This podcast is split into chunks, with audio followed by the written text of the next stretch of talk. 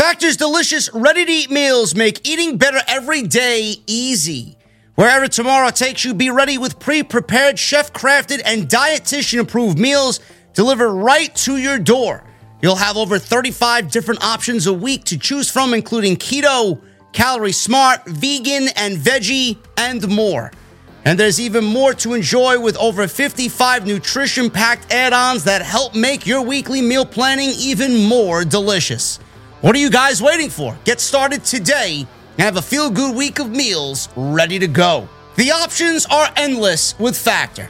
Two minute meals. Fill up fast with Factor's restaurant quality meals that are ready to heat and eat whenever you are.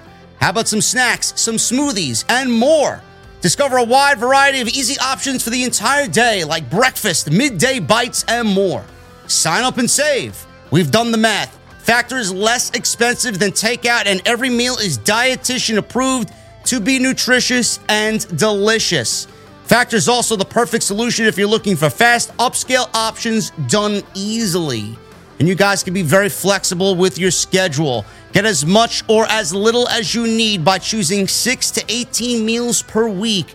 Plus, you can pause or reschedule your deliveries anytime. And the most important part, there's no prep, no mess. Factor meals are 100% ready to heat and eat, so there's no prepping, there's no cooking or cleanup that is needed. If that sounds great to you guys, head to factormeals.com slash script50 and use code script50 to get 50% off. That's code script50 at factormeals.com slash script50 to get 50% off. Is AEW successful? Why is Tony Khan running his promotion better than Vince McMahon and Bruce Pritchard are running Monday night and Friday night? Long term booking.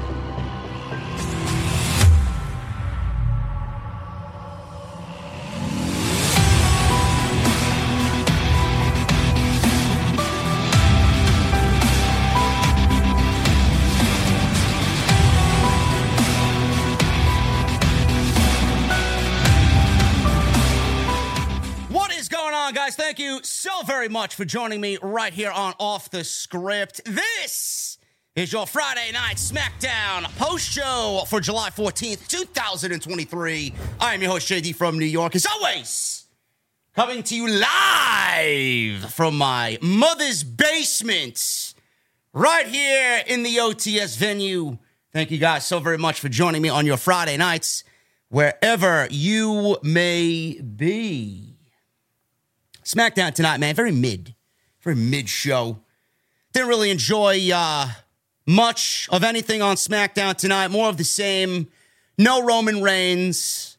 And the story between Roman Reigns and Jey Uso continued without the most integral part of the story, and that is the World Heavyweight Champion, the Universal Heavyweight Champion, Roman Reigns. Next week, WWE is on FS1 with SmackDown, and it will be then we get the match official. It would be, I think, the first match that WWE has made official for SummerSlam. I don't know what the fuck they're waiting for. WWE will make Roman Reigns and Jey Uso next week official for the Universal Heavyweight Championship. That will be the main event of SummerSlam at Ford Field in Detroit. But WWE did more than just sell you on Jey Uso and Roman Reigns. WWE actually went above and beyond tonight. They pushed the envelope a little bit further into the next month, into the next pay per view, which would be Labor Day weekend. That would be payback emanating from Pittsburgh. WWE seemingly tonight set up what would be one of the co main events for that show, and that would be Jey Uso versus Solo Sikoa, aptly named Payback because I do think Solo Sikoa is going to have a very, very pivotal role in Jey Uso coming very, very close to winning the world championship, but then failing in the end due to his actions because he is solely with the tribal chief and he right now is against both Jimmy and Jey Uso. But the story will be eventually, I feel, Solo Sikoa realizing what Roman Reigns, who Roman Reigns really is, and eventually joins his brothers as Roman Reigns and his empire, his island, is crumbling right before him, all around him. And that's where I think that's going. So we'll talk about that a little bit. Paul Heyman had a big uh, role tonight in that, setting that up. WWE also announced a fatal four way tonight. And they announced this fatal four way for the United States Championship, this invitational for the United States Championship. Eight men will compete in two fatal four ways one this week, one next week, and then the winners of both of these will meet the following week and will probably get a championship match against LA Knight, or not LA Knight, Austin Theory. I already, I'm already telling you who's going to win the fucking thing. Austin Theory will get a match with Austin Theory, who is the United States champion, at SummerSlam. Tonight, Santos Escobar. He went in there against Pete Dunne, because I'm getting tired of Butch. Butch is a nobody. We're going to start calling him Pete Dunne from now on. Uh, anybody in the chat, Hulagram, anybody that says I have to apologize, uh, get them, get him out of here. Get him out of here, bro. Just get them out of here. Don't even, don't even question me. Just get them out. Otherwise, I'm just going to take the chat and put it on members only. Remember, you guys got four weeks to wait to chat here. Don't fuck it up for yourself because I'm not going to answer any of your instant messages on Instagram, and I'm not going to, uh, uh, you know, reply to you on Twitter. Oh, why'd you block me? Four weeks you got. Don't fuck it up for yourself. I'll make it eight weeks. Get him out of here. So we got Butch, Pete Dunne, Santos Escobar, AJ Styles, and Grayson Waller. Fatal four way tonight. And Santos wins. I, I was actually shocked that Santos won, but we'll get into it. We'll get into it on why he won the Fatal Four Way tonight. Next week, it will be LA Knight winning his block for sure. And it looks like we may be getting LA Knight and Austin Theory at SummerSlam for the United States champion. So everybody that was asking for WWE to do something substantial with LA Knight at SummerSlam it looks like we may be getting a new United States champion. At Ford Field in SummerSlam, a lot of people are going to be with LA Knight. Yeah, at SummerSlam, man. It's going to be a great, great moment for that man as he is slowly becoming the most popular guy in all of WWE. He may actually be more over than Cody right now. And I'm not even fucking kidding you. LA Knight is here. Cody. Cody's below LA Knight right now. Seriously. Also, Charlotte Flair. Anytime Charlotte Flair's on TV, I uh, roll my eyeballs and uh, seriously, I can't stand when she's on TV. It is just awful, awful, awful television. Really. She's in the ring with Bianca Belair. They're clearly setting up a triple threat match with Asuka, Bianca, and Charlotte at SummerSlam. I don't care. I don't care. Do you want to know why I don't care? Because it's the same cast of characters every single time. I don't even believe Io Shirai will cash or Iyo Sky will cash in this contract successfully. Every woman that has won that briefcase has cashed in successfully, man. They have mentioned that a few times on television. When they mention something like that on television, you know that WWE is looking to take that and change it. It's not going to remain like that every year. And Iyo would be the perfect person for them to have a failed cash in with. You know why. We'll get into that as well as WWE and their women's division continues to create just awful, unengaging, unexciting, and uninteresting television. It's just bad. It's really, really, really bad. So we're going to go over all that and so much more tonight. So much more tonight. I appreciate you guys very much for all of your supports on the podcast. I appreciate you being here with me on a Friday night. We got 1,900 people in the venue and continuing to file on in. Appreciate you guys very much. Follow me on social media, man. At JD from NY206, Twitter, Instagram, TikTok, and Cameo. After tonight, I may be taking a break off of Twitter, man. I may be taking a break off of Twitter, man. What a complete fucking cesspool. Seriously. I'm also on threads. I may actually go to threads and start doing my shit over there for a little bit, man, until Twitter calms down. Bunch of fucking crybabies on Twitter. Go touch some grass, geeks. Seriously.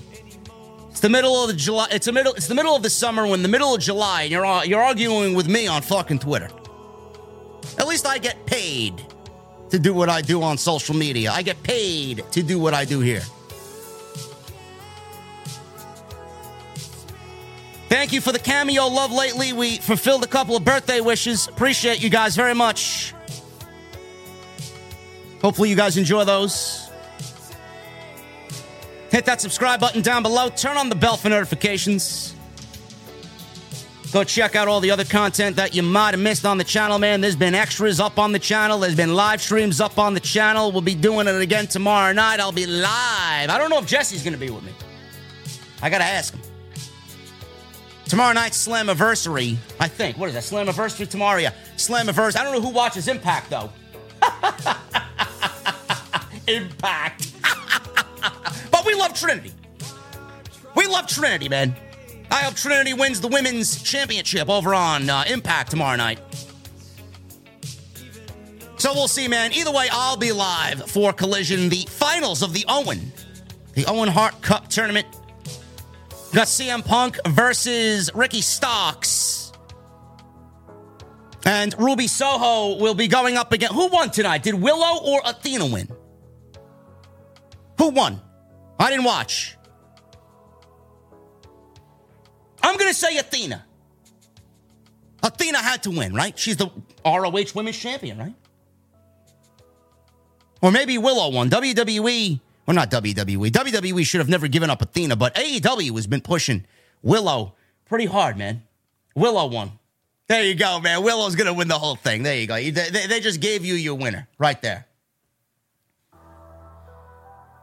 So, yeah, I'll be live tomorrow night with uh, Collision. We'll be doing our thing. Also, tonight's show sponsored by Blue Chew, BlueChew.com, code JD at checkout. Seems like most of the geeks on social media need some fucking Blue Chew. Go get yourself a date, geeks. Code JD at checkout. All you have to do is pay the $5 shipping and handling. Super chats are open. Get them on in. We'll hang out with our beverages at the end of the show. Jesse will make you a nice fucking cocktail. And memberships are open. Hit that join button down below. Become a VIP right here on Off the Script. And you can sit right behind me, right underneath the fucking mafia picture of myself with the moving eyes. How many of you guys knew that the eyes in the picture behind me move? Great.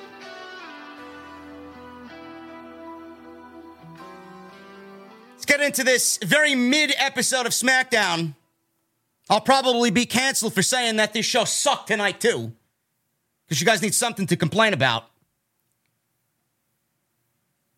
Start the show off with Bianca Belair and Charlotte Flair, the android herself.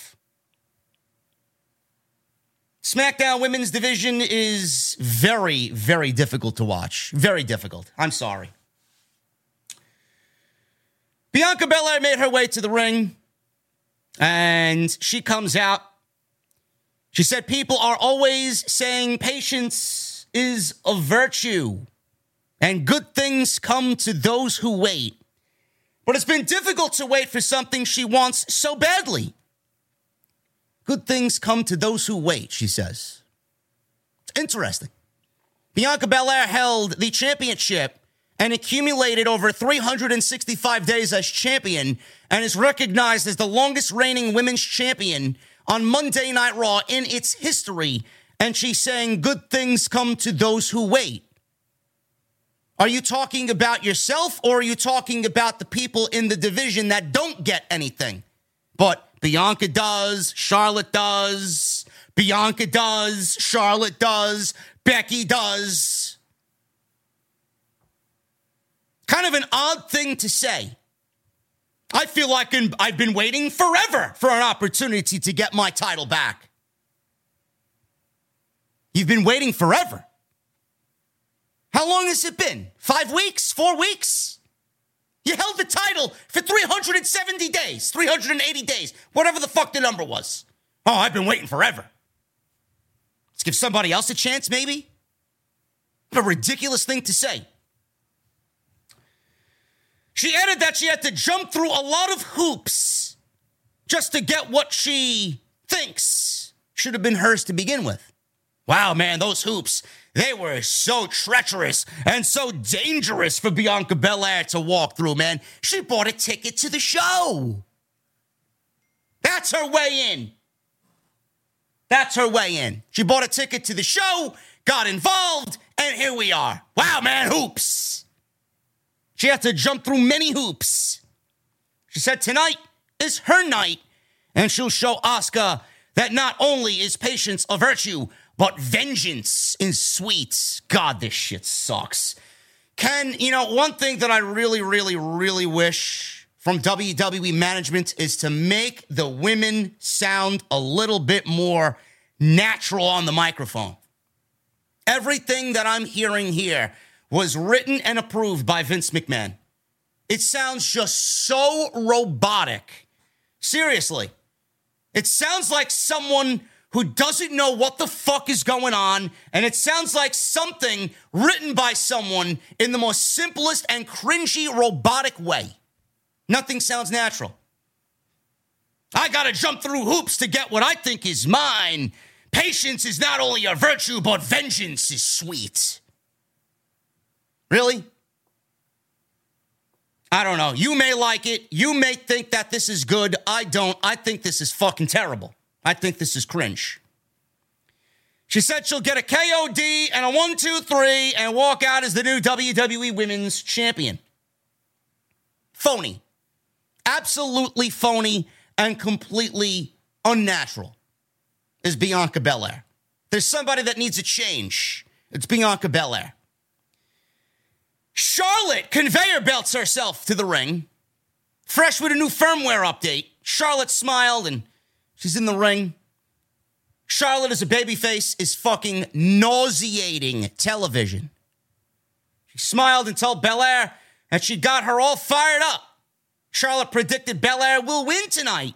She said that she's manifesting a win in Flair country. She challenged her to a match after she wins. It's great. It's nice to know that we all are recognizing Asuka as the WWE Women's Champion. It's great. No mention of Asuka here. Oh, yeah, you're going to win. Oh, yeah, I'm going to get the match with you next after you beat the champion and win the championship. No real respect for the champion whatsoever in this segment at all. Belair suggested that they do it at SummerSlam when she wins the title. Great, great. You have to get by that woman with the fucking face paint and the blue mist first. Remember her? Charlotte said if she wins, it's on. Belair then said finally, she's ready for Asuka. They shook hands on it. I cringed, and Charlotte let out a woo! Great. Asuka was watching on the monitor backstage, probably thinking the same thing that we were thinking. The fucking disrespect that is being shown to me as women's champion is disgusting. Absolutely disgusting. I got a couple of questions here, man. I got a couple of questions. I may be canceled for what I have to say here. You never know which way the winds are blowing on social media, man. You need content? I'll give you fucking content. All the content you want. This shit sucks. This shit sucks. First of all, who am I supposed to cheer for? Nobody, nobody likes Charlotte Flair. Nobody. I don't know why anybody would be cheering for her to win this fucking match and win the title. Bianca Belair is a babyface, yet they showed heel tendencies a few weeks back because she attacked the babyface Asuka. Right? Who am I supposed to cheer for here? I don't want to see Bianca as champion. I don't want to see Charlotte as champion. I mean, if you're not going with Asuka, you have a fucking problem. Asuka should be the sentimental favorite, regardless of anything. People are already out in fucking numbers. Oh, well, Bianca. Asuka's gonna put Bianca uh, over. The fuck does Bianca Belair need to be over for? She was just champion for 390 days. The fuck does she need to be over for? Why does she need anyone to help her get over? Should be the other way around. We should be getting Bianca and Charlotte establishing Asuka as the fucking champion. No, but that doesn't work in the way that we want. It doesn't work that way in WWE. Asuka is only a transitional champion. That's it. You know it. I know it. Everybody knows it. She knows it. Most importantly, she knows it. Who am I supposed to cheer for? Bianca Belair came out there with her scripted fucking babyface cringe promo that I am not invested in whatsoever. None of this sounds organic from the way that they're standing in the ring to the way that they're speaking to each other. None of it is fucking natural. None of it even feels real. And it's a problem in the women's division. Then you got Charlotte out there not even acknowledging, not even acknowledging Asuka is the fucking champion. Oh, when you win, I'm next. Wow, man. What a fucking slap in the face for your current champion. This wrong. It's just wrong. Everybody's already looking forward to Charlotte versus Bianca. You're already, you, you know it. You know it. You're already guilty. You're already guilty of feeling it and thinking it. Everybody's looking past Asuka. Does she make it out of SummerSlam with the championship? Probably not. Probably not. Who wins the championship? I don't fucking know. They may give it to Iyo. They may give it to Iyo Sky. Then she'll be a transitional champion. Charlotte will win the championship from either Asuka or Iyo. She already beat one Japanese woman in Asuka. Why not get the win over the other one? You know, Charlotte loves to pad her resume. Oh, I beat Asuka plenty of times. I ended her 900 day streak. Let me get the other Japanese woman. She can't wait. She can't wait. Charlotte will win the championship. They'll save this match. You will not see this match between Charlotte and Bianca unless it is at WrestleMania. You will not see it. You will not see it until then. That's what WWE, that's what WWE thinks is the biggest match in that division that they could do. It's not even the biggest match in the women's division. It's not. Do you know what the biggest match in the women's division is at this point? Bianca Belair versus Rhea Ripley. That's the biggest match that you could do in this division, period. Charlotte does not, and I mean this, does not deserve another championship reign. None of it means anything. It's nothing more than a fucking fake number that they're padding to put her in the Hall of Fame so that they can gloat that she beat her father's championship record, whatever the fuck it is, 17. Great. We got another few years of this shit, and then we can fucking finally move past this stupid fucking bullshit. Tired of the people that are just claiming, oh, Charlotte's the greatest ever. Charlotte's the best wrestler in WWE in that division. She's not even the best wrestler on her brand. She's number three on that show. Three. Iyo's better, Asuka's better. Who right now Honestly, I'm gonna go a step further. Do you want to know who the fucking MVP of WWE is this year? You could fucking you want material? You want material, right? JD's a sexist, they say on social media. Do you want to know who I think is the MVP of WWE this year? It's not Jey Uso, it's not Jimmy Uso, it's not Solo Sikoa, it's not Roman Reigns. Do you know who the fucking MVP is? You could take your sexism and shove it up your fucking asshole. Do you know who the MVP of WWE is this year? Rhea Ripley. That's your MVP. That is your MVP. Oh, but I thought JD was sexist. Kiss my fucking asshole. Ridiculous. Rhea has showed up, completely transitioned herself from what Vince McMahon thought of her to what she is now. Yeah, the title reigns are lacking. We don't know if she's injured. But the body of work that is in there with the Judgment Day and Dominic and what she does in the ring. Tell me when I am telling lies. Seriously. That's who your MVP of WWE is right now Rhea Ripley. So take your fucking narrative about me on social media and fuck off. You didn't expect me to say that one, huh? Yeah, thought so. This opening segment sucked. Charlotte, Asuka, Bianca, SummerSlam. Bring a pillow. I don't give a fuck. Pretty deadly. Pretty deadly. We got Kit Wilson and Elton Prince versus Sheamus and Ridge Holland of the Brawling Brutes. A rematch.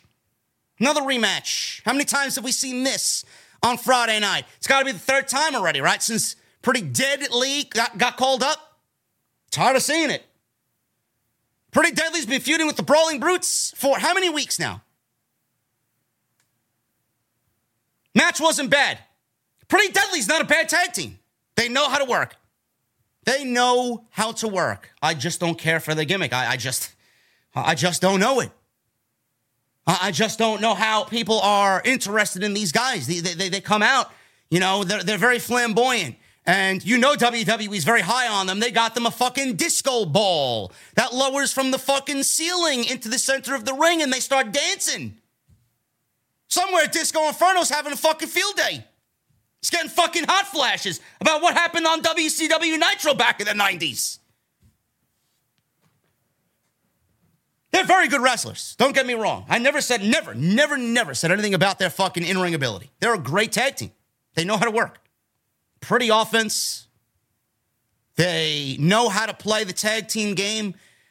But I don't know if the fans are going to really gravitate towards them in any role, whether they are winning like they did tonight, whether they will win the tag team championships and carry that division as champions. I don't know if the fans are going to buy into them. I don't. It's going to be a very difficult sell. And right now, I'm not feeling it. There's a lot of people that are in my same position. They're not feeling it. I did not like their work in NXT, and I do not like their work on WWE main roster. But I will tell you this they are slightly less cringe on the main roster than they were in NXT. They let them go out there and they were cosplaying fucking who knows on NXT. They they were allowed to do whatever they want with the gimmick. At least on the main roster, it's been toned down significantly from what we saw in NXT. That I can appreciate. But this feud with the Brawling Brutes, I'm ready for it to be over. I really am. Sheamus and Elton Prince began the match. Prince retreated to the outside, and this this was funny. Elton Prince retreated to the outside, so Kit Wilson was on the apron. And Sheamus is like, all right, pussy, you want to go and run away from me. I'm just going to fucking bring your partner in who's not the legal man and beat the shit out of him. I'm just looking for someone to beat the shit out of. So that's exactly what he did here to Kit Wilson. So Elton Prince returned to the ring. He went for a hip toss, but Sheamus blocked it, hit him with a clothesline. Ridge Holland tagged in. He worked over Elton Prince. Headbutt, some punches. Holland then lifted Prince. Prince wiggled out of it. Shot block to Holland. Gave pretty deadly team control here. Wilson tagged in. Pretty deadly. Double teamed Holland. Holland lifted and backdrop both of them. Sheamus tagged in. Sheamus dumped Wilson over the top. Sheamus worked the 10 beats on Wilson. It was more than 20 beats. He doubled the beats on the apron. Holland worked on it on Elton Prince. We went to a commercial break. So when the show returned, Elton Prince was in control and Sheamus was on the defensive here. Wilson tagged in. They were double teaming Sheamus, kept up their team momentum. Wilson landed a running uppercut, tagged in Prince. Wilson tagged in quickly and kicked Sheamus in the face. Sheamus then lifted Wilson on his shoulders, slammed him. But when Sheamus went for the tag, Prince ran around the corner and pulled Holland off the apron. Like I said, very good tag team. Very good tag team. So Kit Wilson and Elton Prince were double teaming Sheamus. Wilson goes to the top. He jumped right into a jumping knee from Sheamus. Sheamus then makes the hot tag to Ridge Holland. He landed some back body drops and some shoulder charges on Pretty Deadly. And he hit a German suplex on Elton Prince, then landed on Wilson with the German suplex. So it was almost a double team, double or double German suplex here by Ridge Holland. Holland landed a fisherman buster on Prince. He goes for cover. He gets a two count. Pretty Deadly went to the outside. Sheamus came off the top on both members of Pretty Deadly. Back in the ring, Holland hit a side slam. Prince took a top turnbuckle pad off in his corner And he did it just in time as Ridge Holland was charging in behind. Holland hits throat first on the exposed steel underneath the turnbuckle pad. He goes up top. He hits a flying leg drop off the top rope. One, two, three. And Pretty Deadly gets a tag team victory over Sheamus and Ridge Holland of the Brawling Brutes. So they are back on their winning ways. And the Brawling Brutes, man, you know, when Triple H was booking the show back around Survivor Series, the Brawling Brutes, man, they were, I, have said this for weeks now, they were one of the hottest factions in all of pro wrestling. Never mind WWE. They were right underneath the bloodline. And now they're not even in the top five for factions in WWE. I don't know what happened. Sheamus, they're doing a complete disrespectful disservice to Sheamus, man. Sheamus, for the body of work that Sheamus has given us this year, Sheamus should absolutely be rewarded. Now, I know you can't reward everybody, but I mean, holy shit. They went from the number two faction on SmackDown, number two faction in WWE, to basically being fucking, you know, a team that is no good in the WWE's eyes. They're, they're, they're no, they're, they're a mid card team being fed to pretty deadly. Come on, man. Really? They haven't done a lick of anything important on the main roster since WrestleMania. Sheamus went into that WrestleMania match with Gunther and Drew McIntyre, and that was it. That was it for him.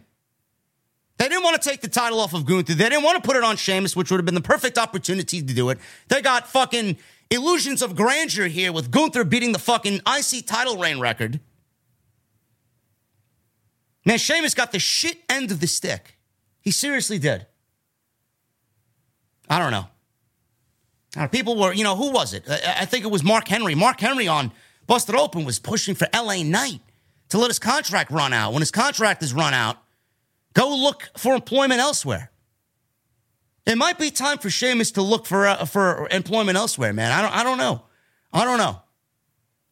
Yeah, he's a great fucking wrestler, man. He's one of the top guys on that brand. He's not being treated like one. Just feel like he's in that AJ Styles boat, man. Great. But we're gonna we're gonna use you to help get the younger talent over. Meanwhile, you never gave him his fucking flowers this year. You never gave him his flowers. He had one title to win, couldn't do it. I don't know what story they're waiting to tell with that one, but that ship has fucking sailed and is gone. You're never gonna be able to tell that story again.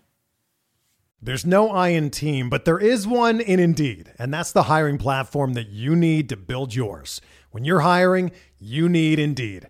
Instead of spending hours on multiple job sites searching for candidates with the right skills, Indeed's a powerful hiring platform that can help you do it all.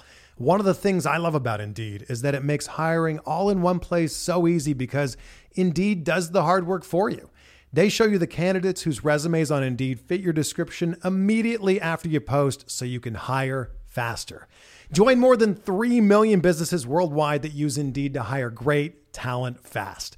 Start hiring now with a $75 sponsored job credit to upgrade your job post at Indeed.com slash BlueWire Sports. Offer good for a limited time. Claim your $75 credit now at Indeed.com slash BlueWire Sports. That's Indeed.com slash BlueWire Sports and support the show by saying that you heard it on this podcast. Indeed.com slash BlueWire Sports. Terms and conditions apply. Need to hire? You need Indeed. Grayson Waller. He was interviewed backstage. Cathy Kelley is the new interviewer on SmackDown. I have no problem with that at all. Cathy Kelley, as far as I'm concerned, could be the interview on Raw and on Friday. On Raw and on SmackDown.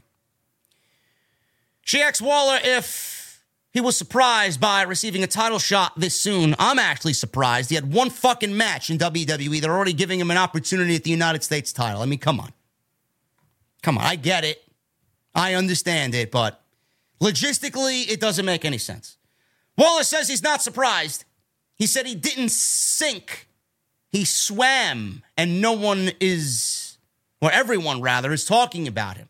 Waller said The Rock is obsessed with him and he knows where to find him. He said tonight he will cement himself on SmackDown with his hand raised in victory. He walked away from Cathy Kelley and walked back to Cathy Kelley to say, if you can smell what I'm cooking, ha ha ha ha.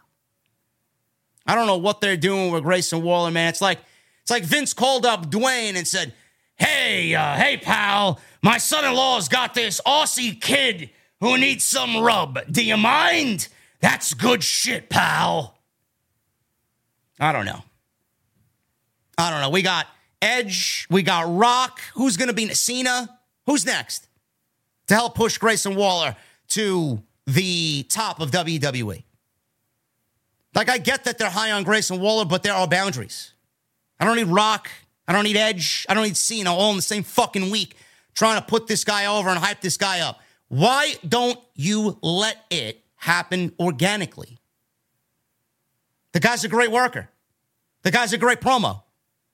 Why don't you just let him get over and push him on SmackDown the way that they did in NXT? He will get over.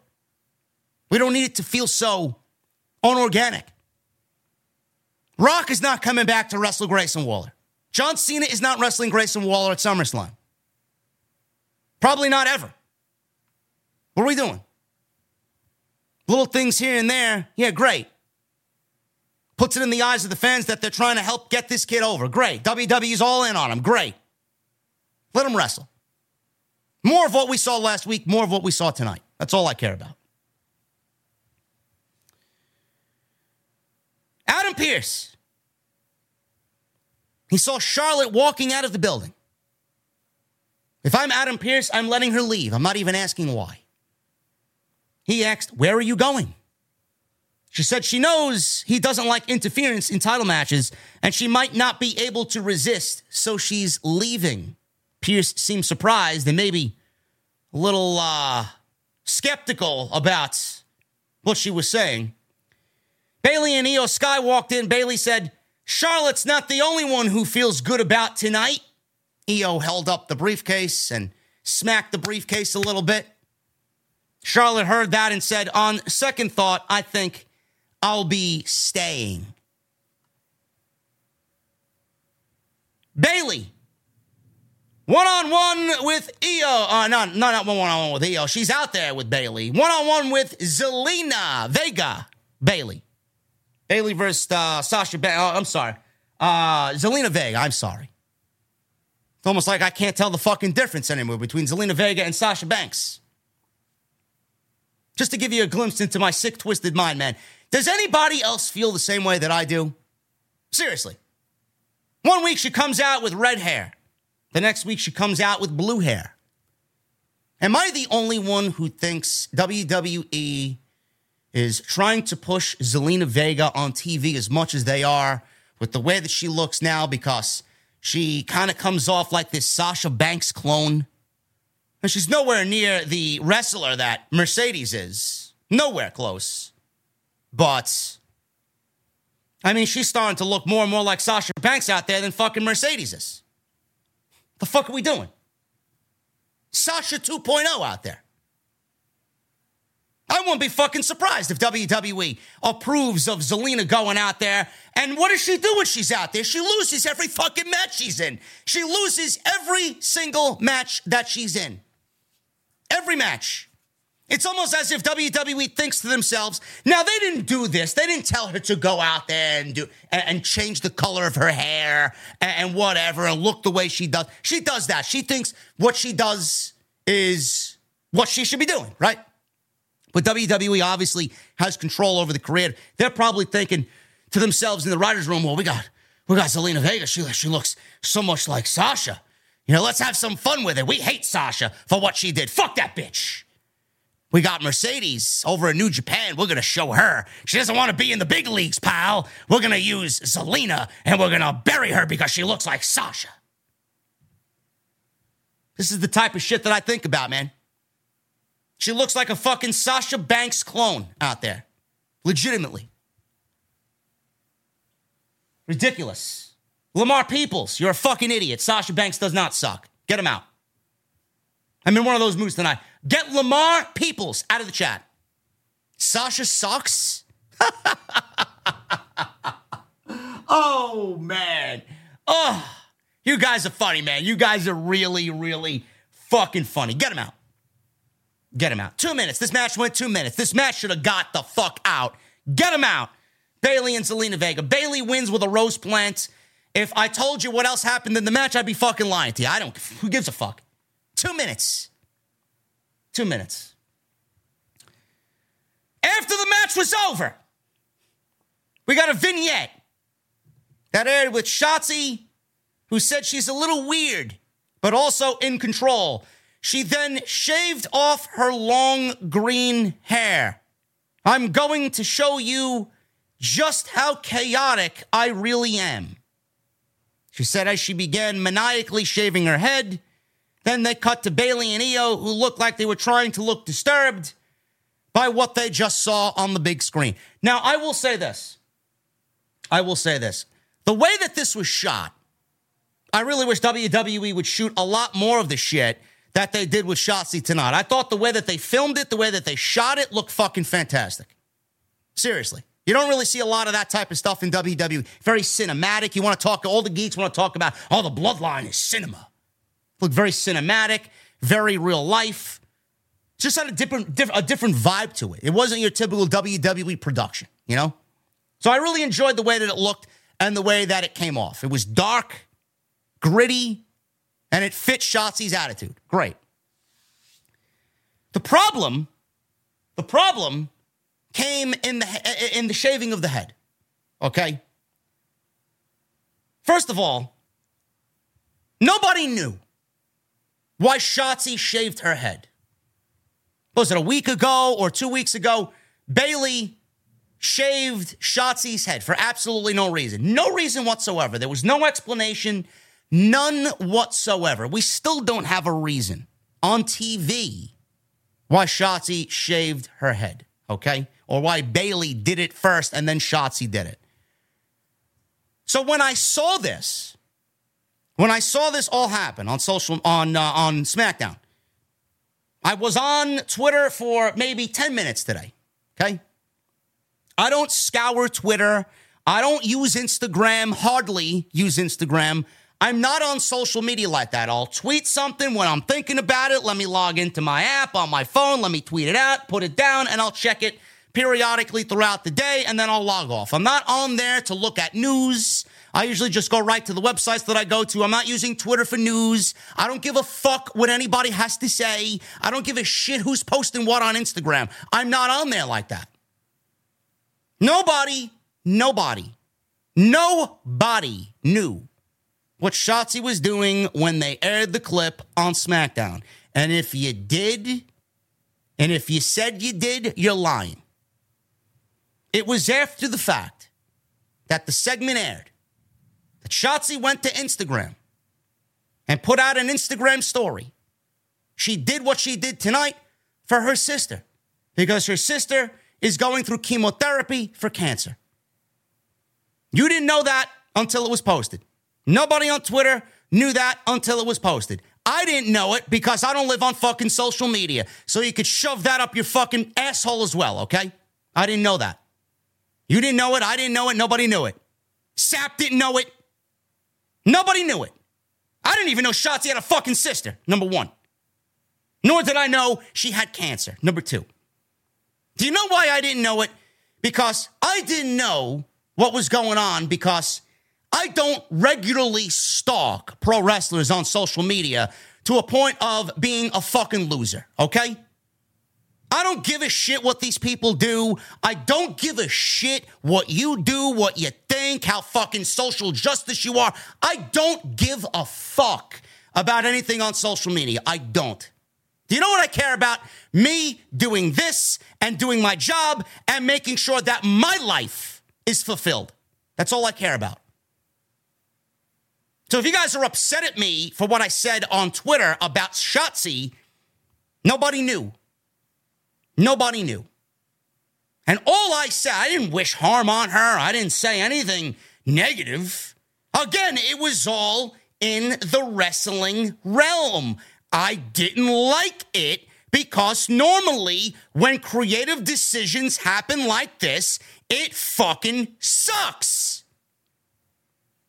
That was before anybody knew Shotzi had a sister or Shotzi was doing something to honor her sister.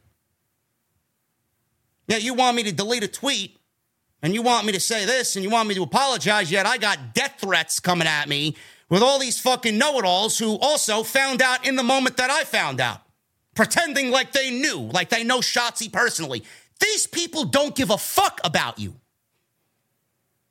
But you're on social media stalking their every fucking move. I know. I mean, you got people in the Alexa Bliss realm who knows what her child's name is going to be.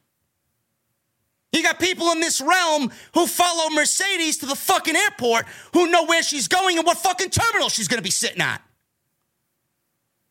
These are the types of people that are online looking for shit like this. But then I got to get criticized because I'm a journalist. A, no, I'm not. B, I don't want to be a journalist. I don't look for stories like this. I don't look for wrestlers' Twitters and Instagrams. I don't follow these people like that because they don't give a fuck about you. Fuck am I going to be following Shotzi for on Instagram? Who gives a fuck? All you people do is need something to complain about for the moment because your lives are fucking unfulfilled. On a Friday night, instead of going out and going to grab a drink, how lucky I wish I could be doing that. Go grab a drink, go on Bumble, swipe right on somebody in hopes that your fucking fat, slobbery, virgin, video game loving geek ass goes out and fucking finds a date. Maybe you do. Give it a shot. Go out there and fucking get a life. Get a life. Meanwhile, you're on social media with me arguing that I didn't like a creative decision because of a fucking story that wasn't even leaked yet. For a reason that wasn't leaked yet. You didn't know. Neither did I. And people want me to apologize. For what? because I didn't want her to shave her hair? Who gives a fuck? Who gives a shit? Seriously. I got death threats coming at me left and right. You want me to fucking ap- delete the tweet and apologize? Yeah, you can kiss my fucking asshole. Apologize. Fuck out of here. These people are gonna apologize to me, saying this shit to me when they don't know who I am? Kiss my ass. I'm gonna add this little cherry on top of the fucking shit sundae that you guys created on social media tonight. WWE could have did this a lot better too. They could have did this a lot better too. They could have actually made sense of the storyline. Instead of making it seem like Shotzi is unhinged and shaving her hair for no reason, right? Maybe, maybe next week we'll get the reason, but right now we got no reason. Right now it lives on Instagram only. I don't give a fuck what lives on Instagram. I care about what happens on television. Shotzi's Instagram isn't drawing 2.5 million people a week. SmackDown is. WWE could have did this a lot better.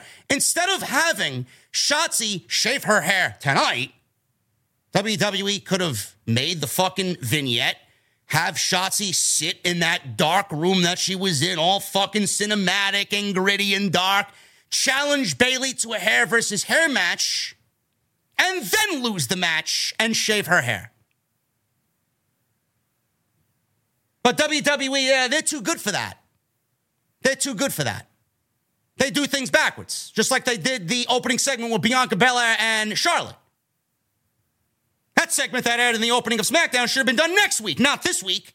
They're already expressing their desire to wrestle each other. Meanwhile, the woman, Bianca, has a match with Asuka tonight. You didn't win the championship yet. You're making plans to wrestle each other for the title that you don't own right now. WWE could have did this a little bit better creatively. I don't give a shit about these people's personal lives. I don't. I care about what happens on the show. No, I will not apologize. No, everything that I tweet on Twitter is about the creative direction of the show. Please, I beg of you, continue to use my name on social media, continue to take screenshots of everything I say, and continue to pander to your fucking geeks. Every time you do, everything with my name attached and a picture attached is going to generate more views for you on Twitter than it does when you usually tweet out your nothingness on your own. Garen fucking teed. Everybody that tweeted about me tonight, your fucking social media audience was raised by a good 30% tonight because my name was included in the tweet, in the thread and everybody was fucking engaging with it because they can't fucking stand me. The reason why people hate me is the reason why you guys love me. They are so fucking woke and progressive and fucking full of just fucking cancel culture garbage that they can't stand somebody who simply stays in his own lane and fucking makes honest mistakes when he does and stays in his own lane and is honest. They don't like that. They don't like that narrative. It ruffles their feathers. And when they don't agree with something, they get the fucking cancel culture brigade and what happens? You look like a bunch of fucking idiots because you think you think that you're gonna cancel me. You, you think you're gonna get rid of me. You think I'm gonna be here tomorrow, and then the next day comes, I'm not gonna be here. No, I ain't going nowhere. I don't know where the fuck you guys think I'm going. Where am I going? Yeah, let me pack my bags up because nobody agreed with my creative take on Shotzi because nobody knew she A had a sister and B did what she did because she was honoring her sister who had chemo and is going through chemotherapy for cancer. Wow. Wow, man. We live in a fucking fucked up world, man. You guys are lucky you have social media to hide behind a fucking avatar of someone who's not you and talk shit on another person, man. I can't fucking wait. I can't wait for the day that I'm sitting in my fucking dark horse in 2024 laughing at everybody that can't fucking stand me and who I am and can't stand my fucking existence. It will be at that point where I'll add another W to the fucking shit that we do on this channel. I don't give a fuck. I will never give a shit. I'm not apologizing for shit. I'm not. You fucking break. You didn't know. You didn't know until she Instagrammed the story about Shotzi's sister. Neither did I. But after you guys were fucking hostile and wishing me fucking death left and right on social media, I said, apology? Fuck out of here. Fuck out of here, man. The tweet stays up. I don't apologize because I didn't say anything. And I just gave you a better creative direction that WWE did tonight with Shotzi and Bayley. They should have did a hair versus hair match instead of her shaving her hair off for no reason. Give me a fucking break. And by the way, here's another little little asterisk next to all this shit. A lot of people are like, oh, JD's got to quit the Vince McMahon narrative. Everything is not Vince McMahon. Vince McMahon is running creative. What do I need to do to convince you? What? Is he in complete control? No, he's not. Triple H needs to be there. It's almost his duty to show up.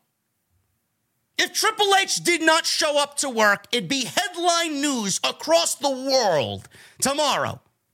That Triple H is not at SmackDown. Triple H is not on the creative team anymore. He's not making creative decisions. They can't have that happen before the sale of the company is official. They can't do that. WWE would be risking it all. You think Vince is going to assert full dominance right now with the merger of UFC and WWE with Endeavor? It's not even done yet. When it's done and the papers are signed and they're officially on Wall Street as TKO, then that's when the party starts. But the hair, shaving of the hair thing, a lot of people are fucking blind to the fact, man. You know that you're watching a new Gen Z fucking viewer of WWE, man. This is why I don't really say, you know, these people are worth anything. Like, what the fuck do you know? I said this was clearly a Vince McMahon thing. Normally it is. Why would Triple H shave Shotzi's hair if she didn't have a good reason? Right? Take away the cancer thing. Take away her sister's condition. If this existed on SmackDown and they did it for no reason, it's absolutely a Vince McMahon thing. Triple H doesn't shave people's hairs. Why would he do that? And for all the people that are claiming, oh yeah, Shotzi, Shotzi, this is going to lead to a big push for Shotzi.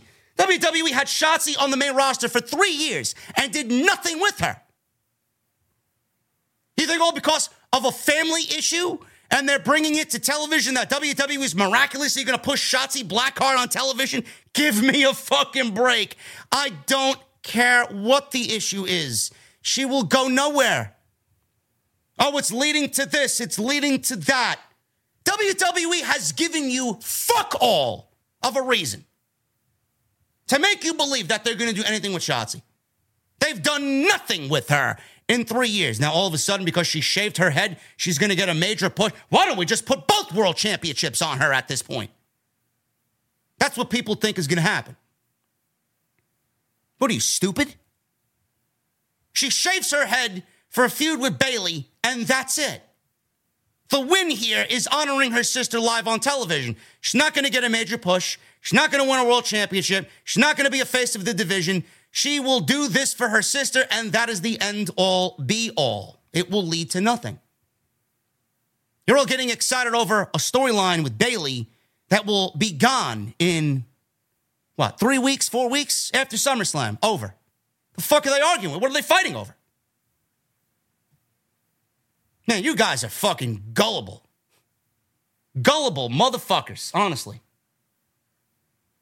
Shotzi's going nowhere. And do you genuinely think that after this is all over and hopefully her sister makes a miraculous comeback and gets back to good health, you think WWE is going to push Shotzi with no hair? The company that is so fucking just looks wise, just pathetic. Everything that this company do does is image.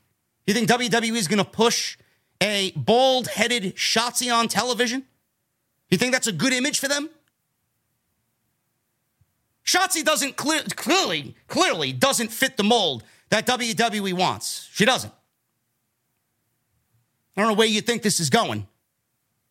It ends with Bayley, and then after that, you'll be begging for Shotzi to be back on television and asking why, why, why, why. I just told you why. It's what we do here. Stop getting excited about things that happen on television when the company does nothing, nothing to earn your trust. Stop. This company loves disappointing its fan base. You're all fucking swooning and drooling over, oh my God, Shotzi! Oh, she's gonna be great! You didn't know. You didn't know. Put the phone down, get off Instagram, shut the fuck up. Let me do my job.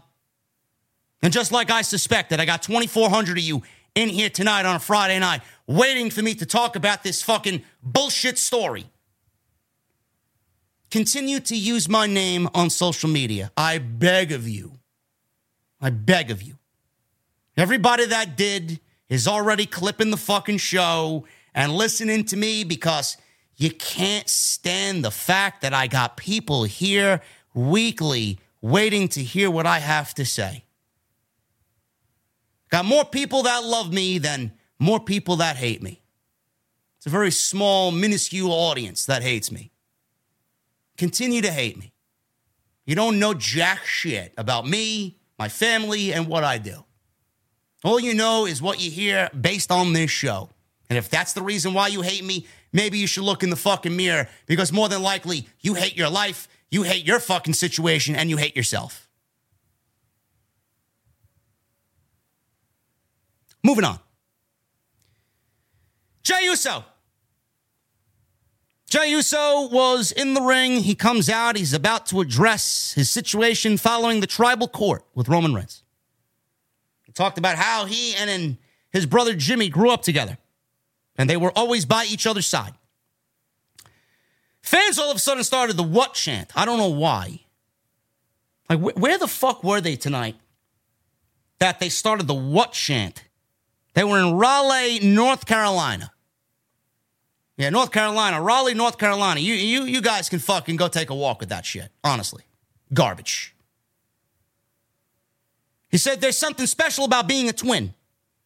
He said their emotions line up. If he's hurt, I'm hurt. He said he respects their culture and grandparents and mothers and fathers and nephews and nieces. He respects the whole family. He said, when it comes to Reigns, I'm disrespecting all of you. He vowed to spank Solo like he did last week. He said Paul Heyman has been puppeteering his family for 40 plus years. He said, All that stops now because he's the real head of the table. Paul Heyman comes out, interrupted, did his shtick. Ladies and gentlemen, blah, blah, blah. Walked out with Solo and introduced himself in Solo. Heyman said Solo wasn't there to enforce his will or ensure victory for the bloodline. He said he was there to enforce the peace. He told Jey that they are stepping into the ring and it's not going to lead to a fight. He said Afa and Sika and their father and his father and his father before him established that. He said next week Jey and Reigns will discuss the rules of engagement. It's when they make the match official for SummerSlam. He said this week they're going to have a chat about a few things. He said, with all his indignation, he's sounding more and more like a tribal chief every day, his Jey Uso. Heyman told Solo that Solo was right when he says Jey doesn't have self awareness or the conscience needed to be the right hand man. He told Jey that what happened to Jimmy was all Jey's fault. Heyman looked into the camera and then started talking to Jimmy, who was probably laid up in a hospital bed somewhere. And he said the beating Jimmy took was all because of his twin Jey. He told Jey he's not sure how he could ever forgive himself or how Jimmy can ever forgive him. Your father will never forgive you. Heyman then said, Your mother will never forgive you. He said he loves him, though, but he will never forgive him. He said Reigns will never forgive him. Solo walked up to Jey with a microphone, took the one from Paul Heyman's hand, said, Whatever happened to Jimmy is on him he said directly to his brother's face, I will never forgive you either. Solo speaks. Jey and Solo exchange some words off microphone. Jey then punched Solo. Solo and Jey start punching each other. Jey knocks Solo to the floor with a super kick. He then had Heyman in the ring alone. Jey looked at Heyman, laughed. Heyman backed into the corner, afraid. Solo attacked Jey from behind. He went for the Samoan spike. Jey ducked and took Solo down. Jey then turned and caught Heyman with a super kick right to the chin. Heyman doesn't take many bumps, so you know this shit's getting serious when Heyman's taking a fucking bump. Jey leapt through the ropes onto Solo at ringside, then returned to the ring and played up to the crowd. Fans were chanting, Uso, Uso. Heyman sat up, saw a chair he brought into the ring. Jey then noticed Heyman and eyed him and the chair. Jey picked up the chair. Solo intervened. Jey hit Solo across the back as Heyman rolled to the floor. Michael Cole then said the family civil war has just been taken up another notch. This segment was great. This segment was great. They're honestly at a point now where they're basically telling Jey that, listen, you know, I see what you're doing. We forgive you. We forgive you, but we'll never forget, right? We love you, but we will not be looking back on this moment and just wiping it away and sweeping it under the rug. They forgive him, but they don't really forgive him. Solo and Jey. It looks like WWE planted that seed tonight because Roman wasn't there. So clearly, Roman and Jimmy aren't there. They got to do something with the two remaining members of the bloodline. WWE is setting up Solo and Jey for payback. That's exactly what they're doing aptly named Payback in Pittsburgh, Labor Day weekend. Somehow I envision Jey and Roman going a good 20 plus minutes. Jey comes within the inch that he's looking for to win the championship. And Solo does something, whether it's behind the referee's back or whether it's a disqualification. He saves Roman from losing the championship. And whatever happened to Jimmy is going to happen to Jey. And Solo is going to lead the charge at SummerSlam, which leads to Jey versus Solo at Payback. What Roman does, I don't know. Maybe we do Roman versus Jimmy at Payback. I don't know. We'll switch the roles. It's not Solo and Roman versus the Usos anymore. Solo's eyeing Jey, and Jimmy clearly is going to be eyeing Roman. That's the way I see it playing out for Payback. I don't know. This is great stuff. Everybody's loving what's going on here. You don't know which direction it's going to go. It's the best part of it all. You don't know what is going to happen next. They reached a point where you just don't know what's going to happen next. And that to me is the best part of this entire thing. Roman Reigns is not losing at SummerSlam. You still got people on, on, on Twitter thinking that Jey Uso is going to be the one to take down the tribal chief. Roman Reigns is not losing two straight pay per views in a row by pinfall. Goes to show you how clueless people are. Honestly. WWE is not ever going to have this Roman lose two shows in a row. Solo versus Jey at Payback. Book it. AJ Styles, Grayson Waller, Santos Escobar, and Butch. The United States Open Invitational, Part 1. Part 1. Winner of this match wrestles the winner of next week's Fatal Four Way in a match two weeks from now to find out who the number one contender is. WWE multi man matches, WWE Fatal Four Ways, and Triple Threat matches are typically very, very good. They know how to book a nice triple threat Fatal Four Way. Austin Theory was on commentary. Grayson Waller started with Butch, Pete Dunne. Don't know when we're going to get Pete Dunne back on television, but Butch is still here. Butch went after Waller on the outside. Inside the ring, Escobar worked over Styles with some chops. Styles put Escobar over the top to the outside. Butch and Styles squared off in the ring, traded pin attempts until Waller went for a double pin on both of them. Only got a two count. Styles and Butch fought until Escobar came off the top rope, took them both out. Waller took down Escobar. Escobar came back with a boot to the face. Waller came back, ran into a German from Butch. Everybody exchanged shots on each other until everyone was down, and we go to a commercial break. We're back from break. Butch is doing the joint manipulation spot on Waller. Escobar is in. He came right back and took, a uh, took down Styles before going to the top rope. Waller cut Escobar off. Butch hit Waller with an Enzuigiri. Styles is back in the fray. All four guys were in the corner. Ultimately, we hit the typical and very formulaic avalanche multi man spot in the corner with Escobar landing on a sunset flip and triple power bomb on all three of the guys on the top rope. So all three of them were there and suplex into the power bomb spot, sunset flip, whatever you want to call it, big multi-man avalanche spot. Everybody's down. Escobar hit knees on everyone else as they got to their feet. So meteors for everybody. Escobar landed a phantom driver on Grayson Waller, which is his finish. Only gets a two count. Waller rolled to the outside, and all three of the baby faces here trading strikes.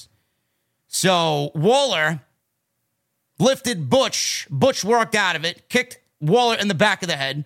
Waller threw Butch to the outside, and he was the recipient of a moonsault from Butch. Escobar followed up with a splash. Styles set Butch up for a Styles clash inside the ring. Karrion Kross all of a sudden was on the big screen, and he beat up the OC. He took care of the OC two on one backstage. Styles saw this and ran to the back to go help his boys. So Waller hit a rolling stunner on Butch, but immediately after that, Escobar came off the top rope and hit a splash on Grayson Waller for the one, two, three.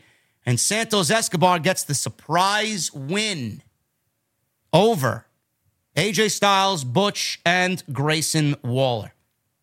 I had this match going to Grayson Waller. I did. Had this match going to Grayson Waller because he is the lone heel in this match. And I figured if they were going to do LA Knight, they'd do LA Knight a babyface, who's right now a babyface. Let's be honest. He's a babyface. WWE might not want him to be a babyface, but I don't give a fuck what WWE wants. I figured they would do the babyface versus the heel, Grayson Waller versus LA Knight. Now, clearly, they don't, they don't have a problem with LA Knight losing. He's lost last week and he's lost this week. He has yet to get a win on the main roster. So tonight would have been the ideal moment to give him a win by pinning a Butch or an Escobar, pinning a, you know, or, or a, a Waller rather, pinning Escobar, pinning Butch or Escobar to get the win tonight, to go to next week to lose. Losing to LA Knight would have been nothing. It would have been sweat off his back. Nobody would have even cared. But tonight he lost. When in theory, tonight he should have won. Heel versus babyface. Waller will look great. LA Knight would have made him look great. They could have built that up. I think WWE fucked up here. Now we got Santos Escobar versus LA Knight, a babyface versus a babyface. Escobar is actually getting the shit end on this deal. He needs people to look at him in a serious way. They need to cheer. WWE needs people to like and enjoy Santos Escobar. You're throwing him to the wolves in two weeks. Nobody's going to give a fuck about Santos Escobar against LA Knight. This spot was tailor made for Grayson Waller, and they failed, as usual. WWE Creative failed. Now we got Escobar versus LA Knight. It's not going to do Escobar any good. And LA Knight, I'm saying LA Knight's going to win next week, which, I mean, if they don't give him the win next week, I mean, I don't know what the fuck we're doing. I don't. LA Knight versus Escobar, book it for two weeks. LA Knight versus Austin Theory, book it for SummerSlam. LA Knight winning the United States title, book it at SummerSlam in, front of 45,000 people. Very easy. Austin Theory's done nothing with that title. WWE will do nothing with Austin Theory and that title. It's time to take it off of Theory and put it on somebody that actually the fans give a fuck about. Back from break.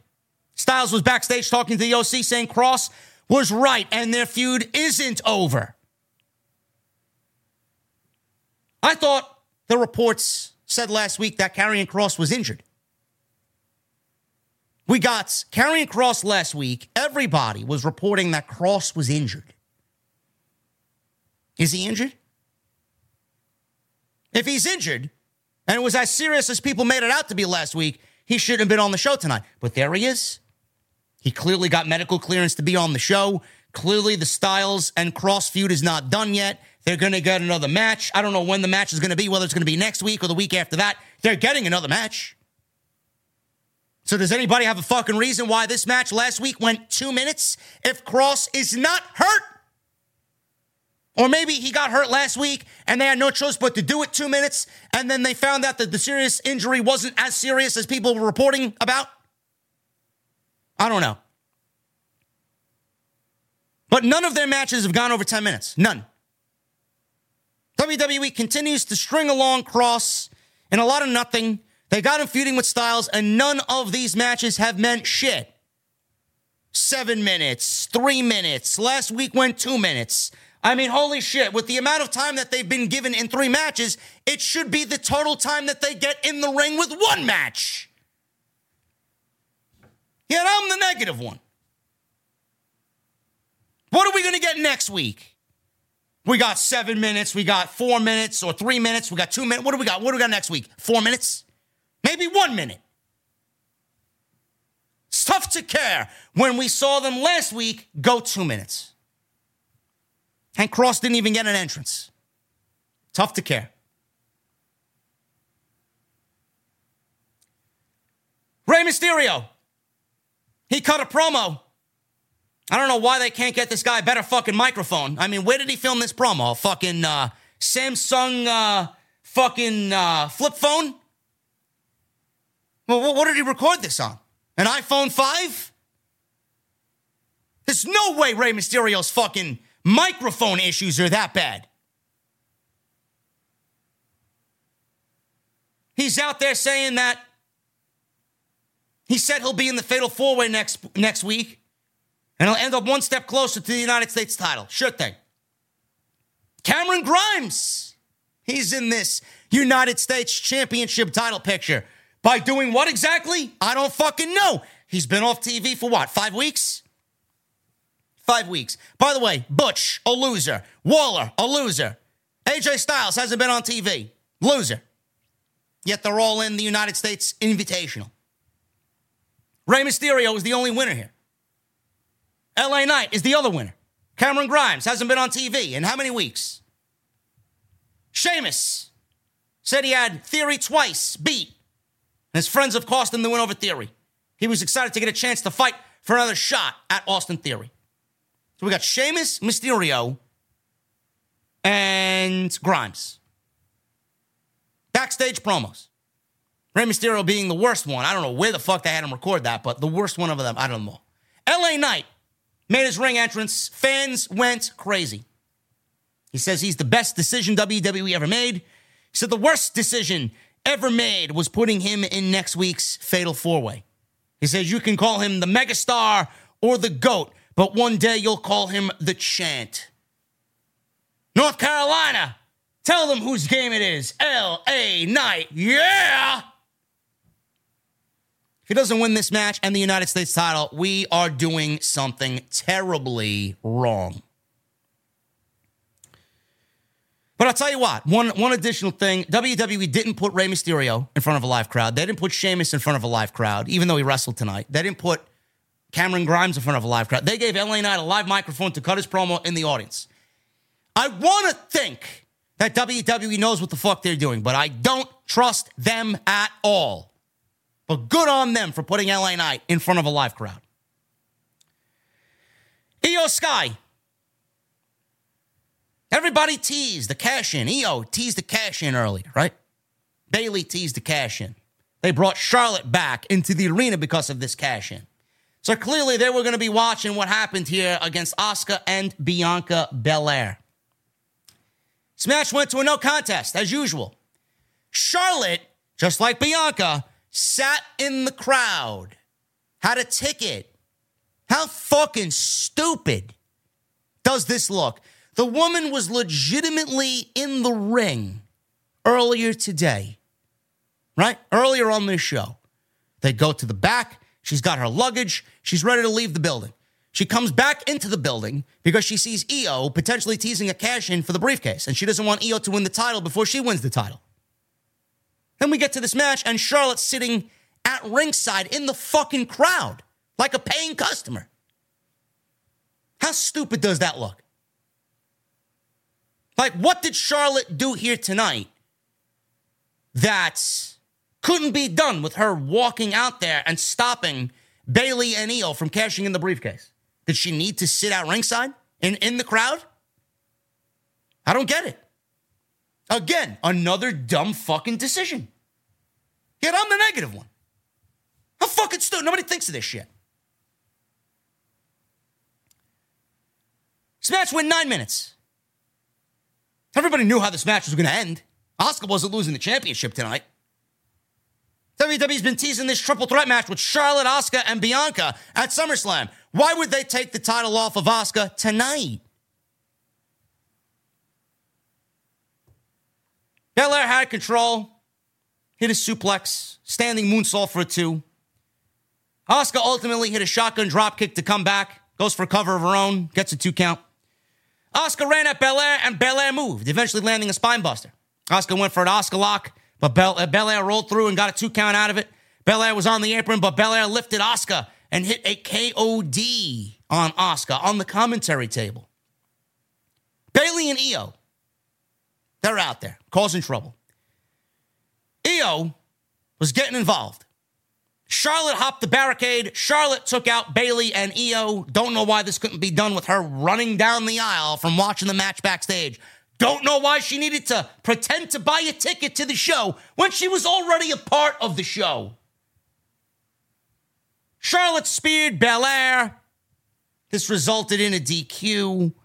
So she takes out Bayley and Iyo. And Charlotte then speared Belair, which resulted in Asuka winning, or Asuka um, losing. She speared Belair, so she gave Belair the DQ victory.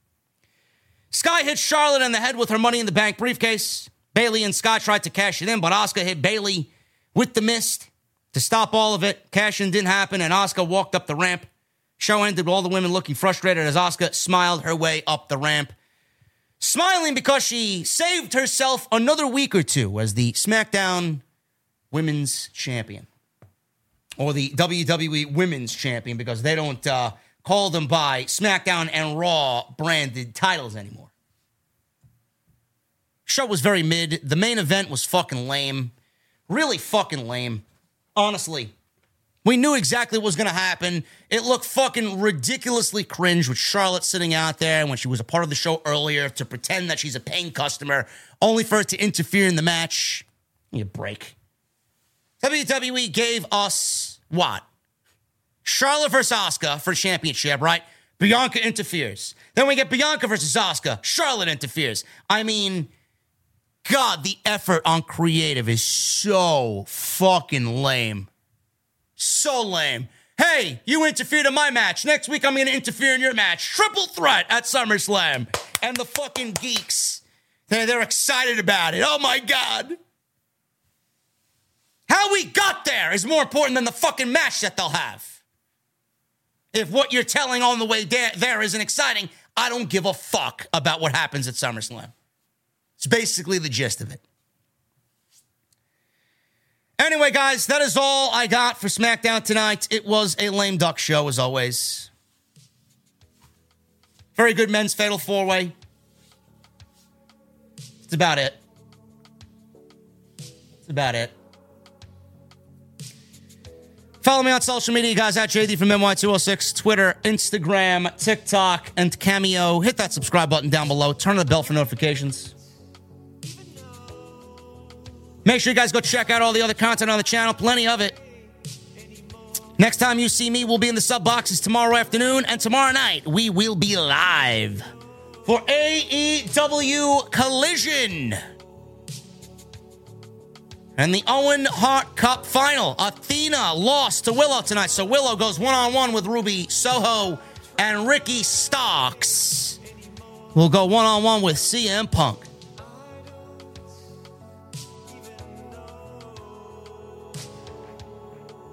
Hit that subscribe button down below. Turn on the bell for all notifications. And tonight's show is sponsored by Blue Chew, BlueChew.com. Code JD at checkout.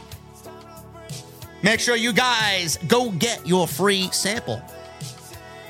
Use code JD at checkout. All you have to do is pay $5 shipping and handling. That's BlueChew.com. Code JD at checkout.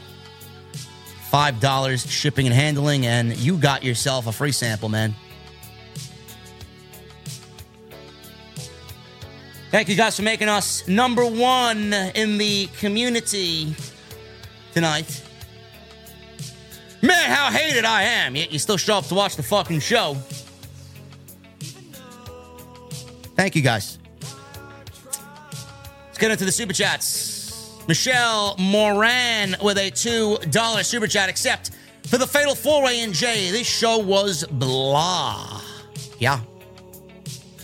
It was. Drizzy Drew, four ninety nine. I advise you to watch the G1 Climax presser that was today. Gabe Kidd and Alex Coughlin with strong promos, man. Certified studs. Their future is bright. Yeah, the uh, G1 usually is a great way to build some stars, man. Should be a good tournament. Uh, Lily in the chat, I see you. Yes, I will be live tomorrow with AEW Collision. Jonathan Spalding with the new membership. Thank you, brother. Appreciate you. Thank you for being here in the venue, man. What the fuck are you drinking tonight? Jonathan Spalding. Joseph Taylor with a $2 super chat. The people that went on Twitter and said they wanted you to die are Vince fans. Probably.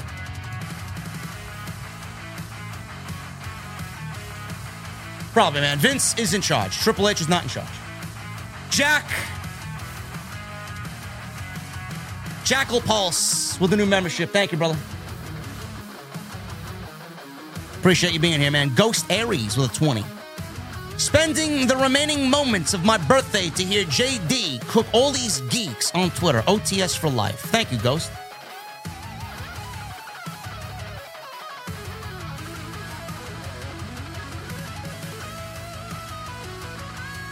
Braves win again, man. It's a beautiful thing.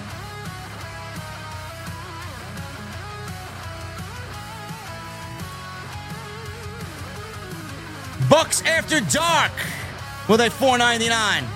JD, I had a date tonight. Forgot my blue chew. Now I'm here watching you. Cheers. Listen, Buck. Uh, if you are gonna go out on a date, man, you gotta have blue chew somewhere on you, man. On your person, in your in your car, in your wallet, somewhere. Come on. You're fucking up, Bucks. Now you got it for next time. Don't worry about it. I'm sure she'll understand. Tay Tay with a 999 people are wishing death on you all because of a tweet you made about Shotzi getting a haircut. But regardless of what I think about this tweet, people need to get a life. Nobody knew. Nobody knew, Tay Tay. They all want to pretend that they know. Stop stalking wrestlers on Twitter, okay? They don't know you. They don't give a fuck about you. Go make your own life. These people know more about these people. These these geeks on Twitter and Instagram know more about these professional wrestlers than they do their own fucking family.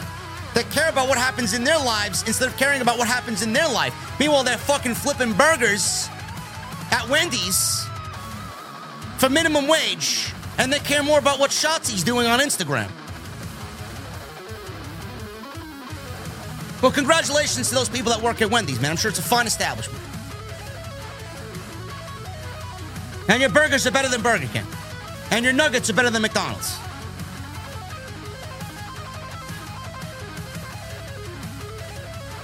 Tay Tay, thank you, brother. Blurred the Nerd with a $5 super chat. Why does it seem like Charlotte is trying to outdress Bianca? She's out there looking like a shiny Android number two pencil. Bianca looking like a full course meal. Uh, blurred. Bianca is a thousand times better looking than Charlotte Flair. And throw that out there. Tay Tay with a 499 LA Knight for US title. Yeah. By the way, I'm getting a haircut tomorrow. Yeah, man. I need a, I need a haircut too. I put it off for far too long, man.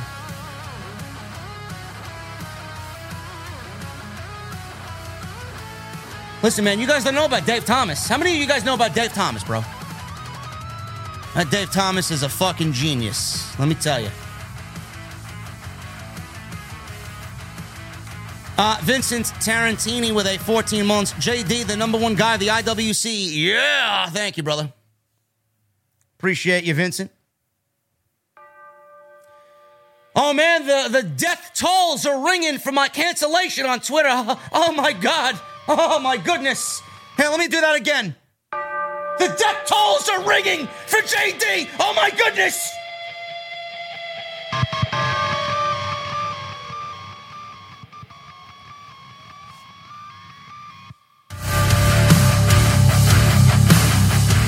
Gotta love me some Andy James, bro.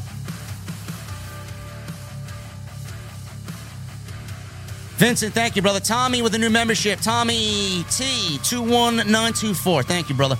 Johnny with a five. Thank you for all that you do. Michael Evans VA with 13 months. Shotzi had no problem shaving her head, cutting a psychotic promo on live TV to progress to progress a story, though. Okay. And if it wasn't about her sister, she would have gotten a direct order from Vince McMahon. That's great shit, gal. Uh, uh, uh, hologram, get Star Child memories out of the chat.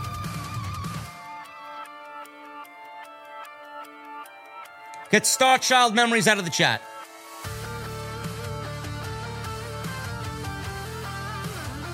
I never said JD ain't entertaining. Then what are you talking about? I can't take criticism, you said.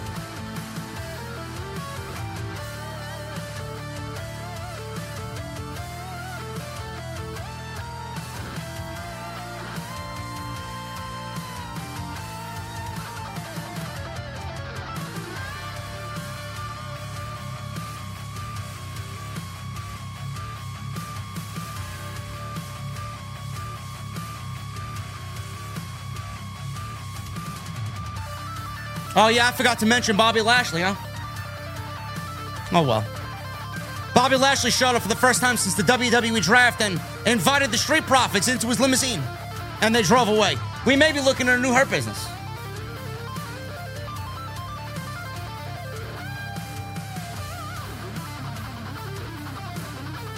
Could be looking at a new hurt business. The Street Profits need a change, man. They need a character change, and this could be it.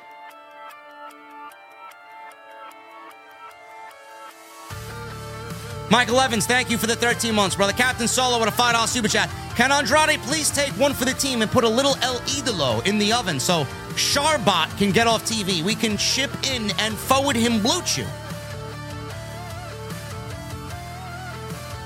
Captain Solo, I love that idea, man. Maybe we should get a petition out there.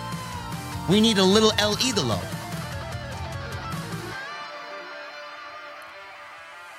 Peter Gaymore. We love Peter Gaymore. Brother, what's going on, man? $5 super chat. This review needs to be inducted into the Hall of Fame. Respect, JD. Thank you, Peter Gaymore. You or you, my brother, are in the OTS VIP lounge. Absolutely. Willie Teague with a two. Braves still hot after the All Star break. Willie, uh, the Braves didn't have an All Star break, bro. Half of the fucking NL National League team was the Braves. They just use that as a way to uh, kind of stay hot.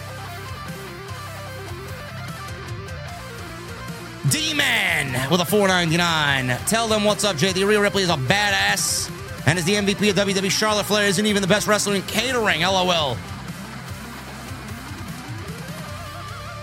Thank you, D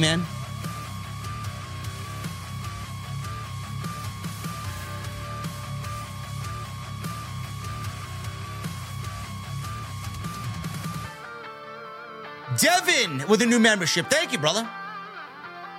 The fuck are you drinking tonight, Devin? Sandinsky Lawson with a 199. No message.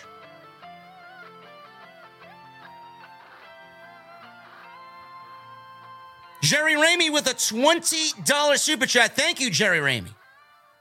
AJ Styles is always great, but AJ has a tendency to give big men the best matches of their career. Abyss, Matt Morgan, AJ even made Jinder look good. Bro, let's not go that far, okay? Give me a break. He did not make Jinder look good.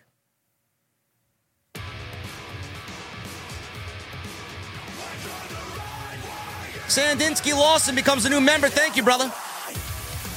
You're one of the shy ones, I see, huh? I appreciate you, though, man. Thank you for being here.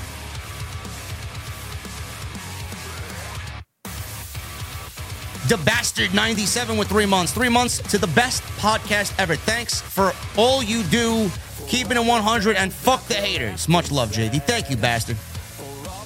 Appreciate you, bro.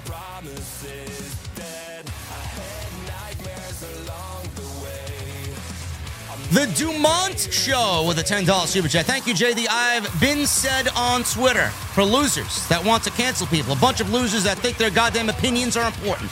This is why I love you, brother. Keep doing what you do. Thank you, Dumont. Uh, guys, YouTube's chat's fucking up, bro. Nobody's muted. Nobody's benched. The chat is messing up, man. I don't know what's going on. Sandinsky Lawson with a 199. Please let me send chat. Don't delete the tweet. Uh, Sandinsky, I know it's not going anywhere, brother.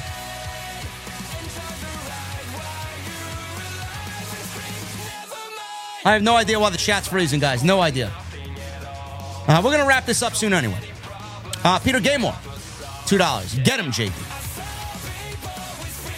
Willie T, two dollars super chat. Lucky fan that sat beside Charlotte Flair. No, he's not. Or no, she's not.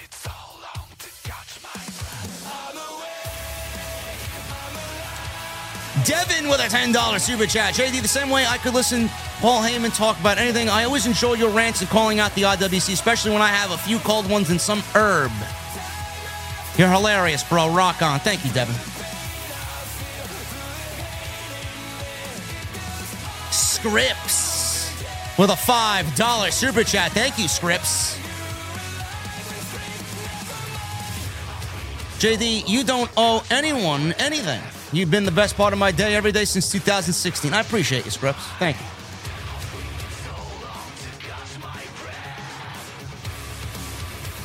Sean Martin with a $5 super chat. Don't be surprised, JD, if TK has a final fall bleed into Battle of the Belts between FTR and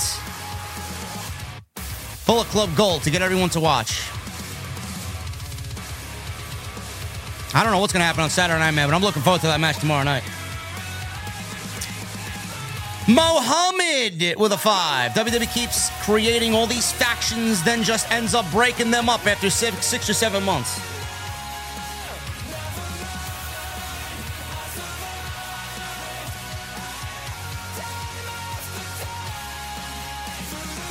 Yeah, Triple H creates, Vince kills Muhammad. Furious Nation with a 199. JD, what's up? Thoughts on Lashley Profits tonight? Too early to tell, bro, but I'm intrigued about where they're going.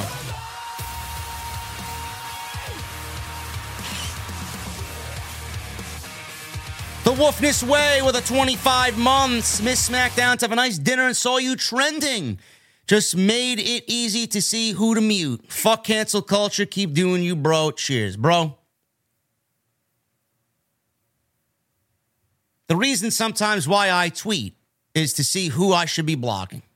And my number right now, I can't even begin to tell you how many people I got blocked. Ridiculous. Appreciate you, man. Am I really trending? We should look at some of the comments tonight. Let's say let's let's let's let's look at some of the comments that I'm sure I got. Let's see.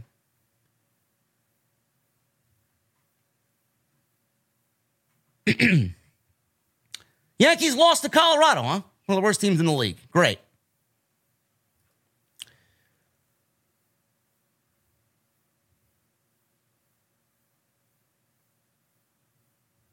People are fucking celebrating that I blocked them. That's how you know I'm over, man. Man, if JD from NY got hit by a car, I would not care. JD from NY is a moron, blames McMahon on Shotzi shaving her head. Mass respect to Shotzi for showing support to her sister. JD from NY, however, can go straight to hell. Fuck that punk motherfucker. Enough said.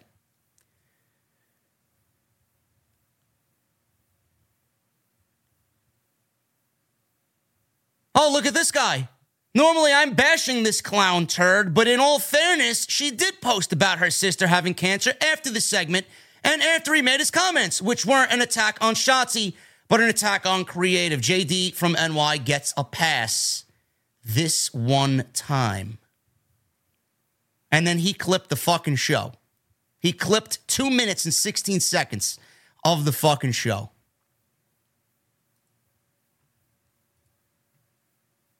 Then this guy in the comments, so you're defending him. Congrats, big dog. You're trash, just like him. the JD in JD from NY stands for just deranged. This brainless cuck has no idea what he's talking about and then loudly doubles down on his bullshit. What a fucking idiot. JD from NY is dumb. I'm in now. I'm in no way defending JD from NY, but y'all act like the Shotzi family news is common knowledge. Some of us just watch and comment on what we see on TV without being privy to backstage stuff. Chill the fuck out.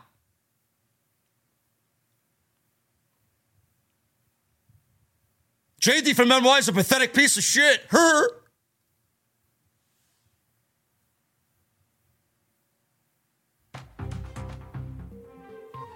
Breaking news, people.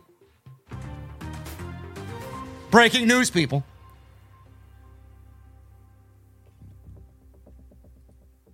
What do we got here? All my N words hate JD from NY. It's great. Daily reminder fuck JD from NY. That is all.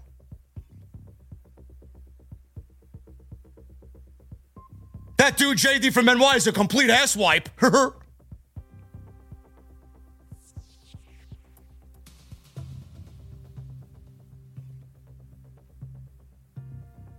In my previous tweet, I made a too far claim of JD from NY. I did not wish death on him, but I do regret going that far of celebrating the death of him.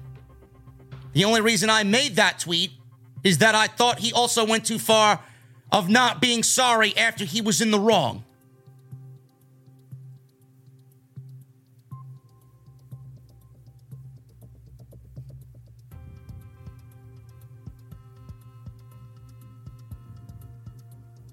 JD from NY is a brainless, miserable piece of dumpster shit. JD is a miserable shit stain on the underpants of society. Fuck that dipshit.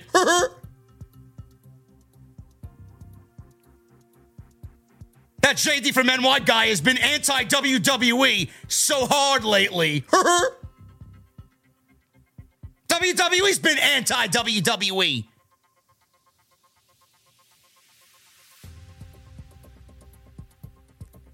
JD from NY talking out of his ass again and refusing to own up to it. A mental midget will always be a mental midget.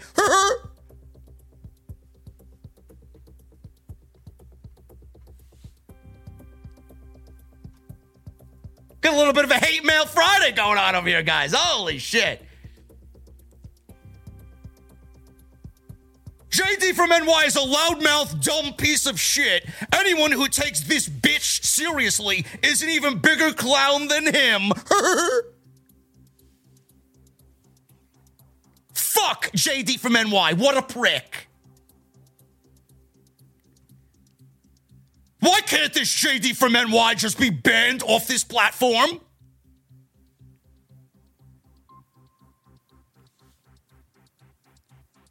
JD from NY used Shotzi shaving her head in support of her sister as an excuse to badmouth Vince. What a clown! Some things in life are bigger than your Vince hatred.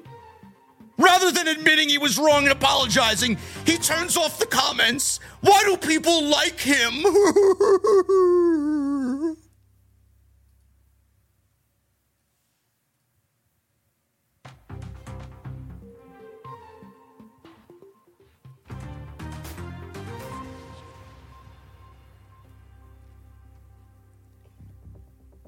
I see JD is getting a lot of stick for what he said about Shotzi. Breaking news JD is a dipshit. WWE and AEW, the whole sports entertainment professional wrestling internet community, need to come together and unify to finally exile and remove this JD from NY dude forever. He's been a cancer to the whole business and the community.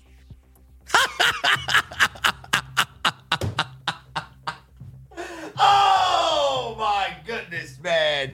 Oh.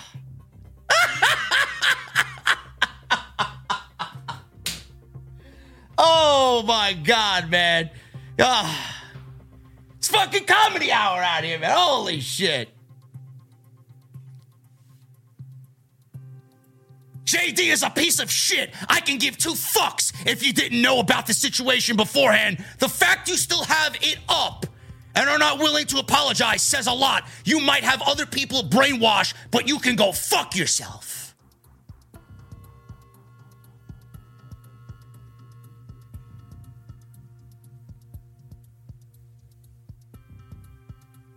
JD from NY not only blames Vince for everything, not that I'm defending Vince or anything, but he's a Triple H dick rider 24 7, and it shows. Whenever one of his guys fumbles on TV, it's always, there's no way it's Hunter's work coming out of his mouth.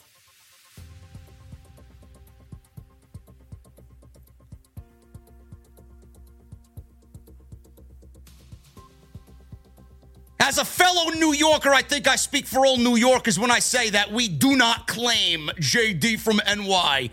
Fuck New York.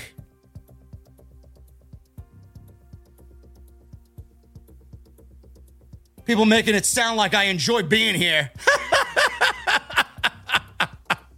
oh, man. This fucking state has gone to shit. Have you walked through Manhattan lately? I do it three times a week. If I'm not seeing fucking an abundance of homeless, I see some fucking guy with a full blown goatee walking around in a fucking dress. Ridiculous.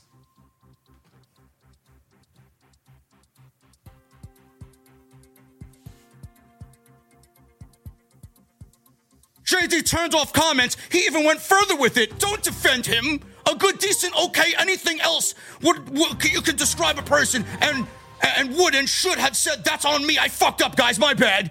Anything close to that, but nah, he had to go vintage JD. Like, come on now. LOL.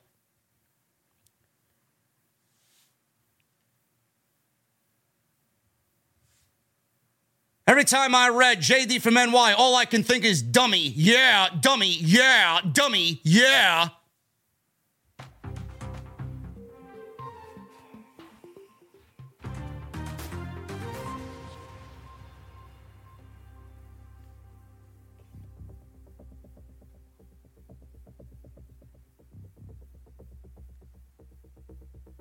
Shotzi's sister has cancer, you dumb fucking cunt! I hate WWE and even I know that! So, JD from NY, you know common sense! Yeah! Use that from now on, you stain on the carpet of life! Fuck you and your inbred fans!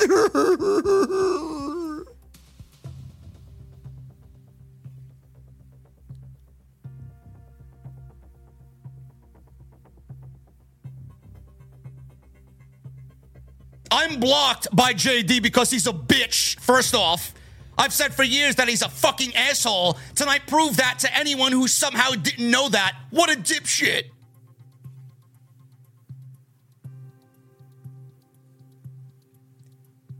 JD from NY wishes death on Vince and other people on his podcast. And as soon as a N word does it back to him, you dick riding, meat pulling throat legends come crying and shit. Oh, you're going too far, man. N word, shut the fuck up and let N words cook. Fuck JD and you. Wow. Crazy.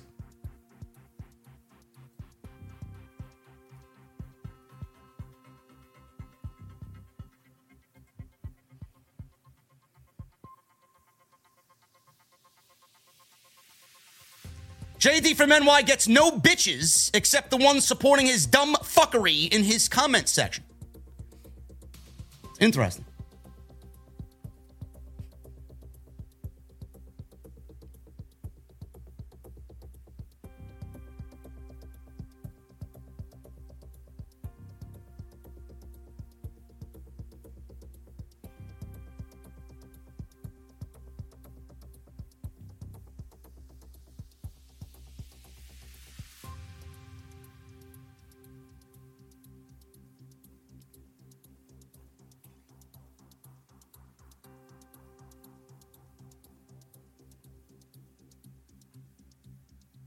JD from NY is trash and he won't apologize about his post. JD from NY is a fucking idiot. Don't waste your time interacting with him in any way. JD is the number one topping in the wrestling world. Own that fucktard. LMAO. One guy was like, making him more money at the end of the day. Y'all N words are too slow, acting like he's not finna use this to get more views. oh man, you guys are fucking crazy, right? You seriously fucking crazy. After today, I've decided to unfollow JD. Pretty disgusting how he can't apologize, and the fact I even stand by his bullshit tweets for months is a huge slap in my face.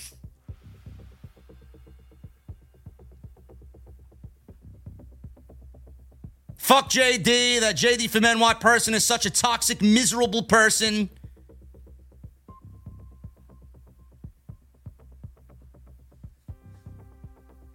If you're rocking with JD from NY, you could actually fuck off.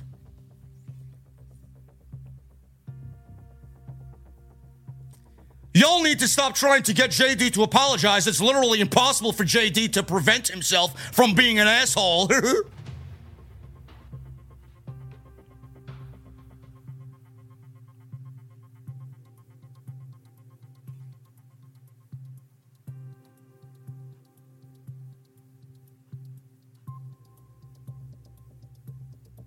Crazy, man.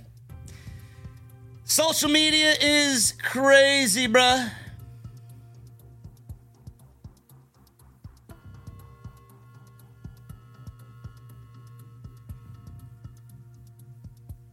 Crazy.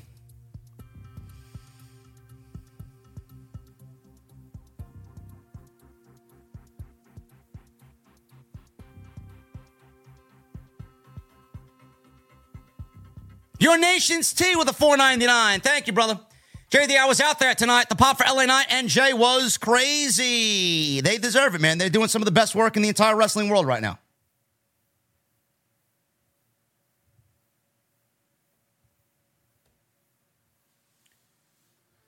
Jarrett Hayward. Or Jarrett Howard. I'm sorry, brother. Jarrett Howard with a $5 super chat. JD, I don't care what these wokesters say about you. You keep a 100. I got your back all the way. Don't let these wokesters just keep you down. Thank you, uh, Jared. Appreciate you, brother. Jay and Joe's World, the 999. Much love, brother. Non WWE related. Do you think Sting will face Jericho in a singles match at All Out, or do you think he's done after that ladder incident? I would like to see Sting versus Darby. Uh, Jay and Joe's World, thank you, man. Uh, I do think that we get Jericho and Sting. I do. One on one, yes, I do. But uh, Sting and Darby, I don't think is going to happen.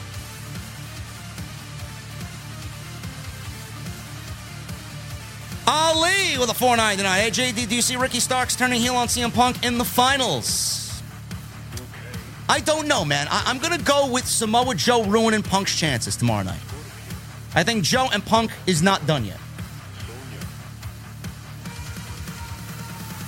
Heisenberg with a 699. Shotzi shaved her head for her sister, but how was JD supposed to know that? I don't think he's on Instagram, so think before you speak, geeks.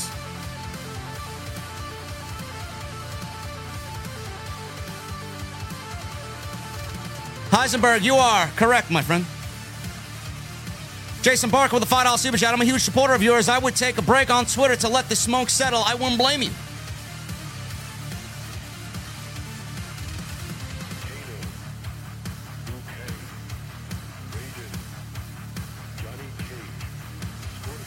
Yeah, uh, I may, uh, Jason, I'm not going to take a break. I just may uh, limit who sees my tweets, bro. I may uh, limit the comments.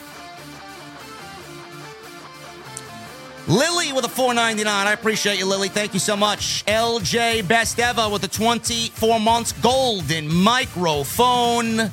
I ain't watched SmackDown. Horrible week, but having some peanut butter whiskey with cream soda feels great. OTS for life. Thank you, LJ. Appreciate you, brother.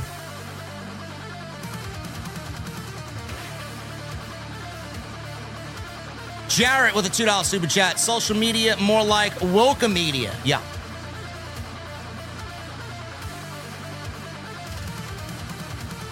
Twenty-four of the one ninety-nine. I think Shotzi has the face to pull off short hair.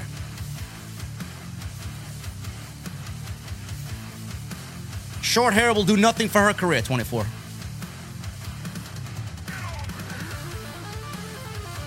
It's a beautiful thing that she did what she did for her sister, but her career will go nowhere with short hair. It never amounts to anything. Joseph Taylor with a $5 super chat. Two things. Even though I don't like Bianca as a babyface, she was out there looking like a snack. And can Charlotte Flair retire already?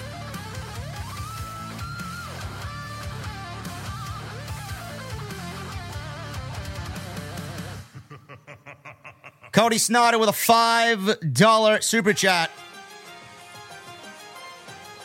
My night turned bad too, dude. Working, and it delayed me from getting home from the road. Supposed to be off for a week and a half. OTS VIP for life. Cody, as long as you're home, brother, that's all that matters. Well, hopefully you're home now.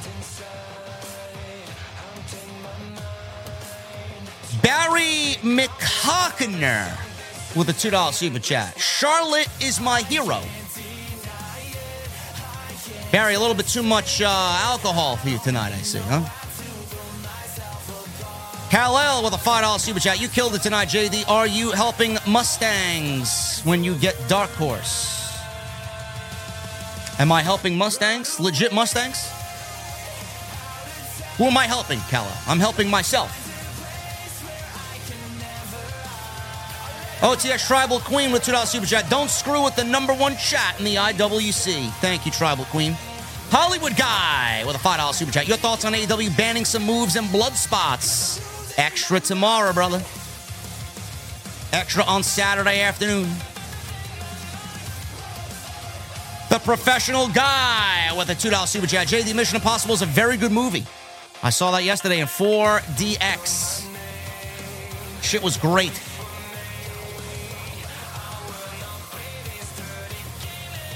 I thought it was a great movie, man. One of the best in the franchise, I think. Tommy with a five. Can I get a.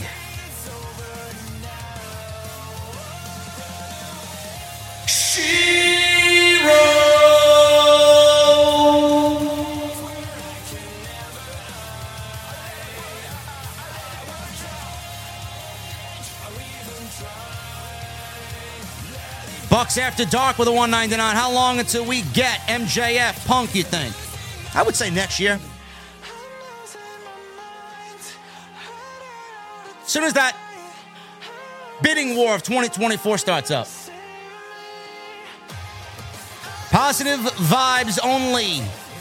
499. Athena has been killing it in AEW. Athena and Willow put on a good match tonight.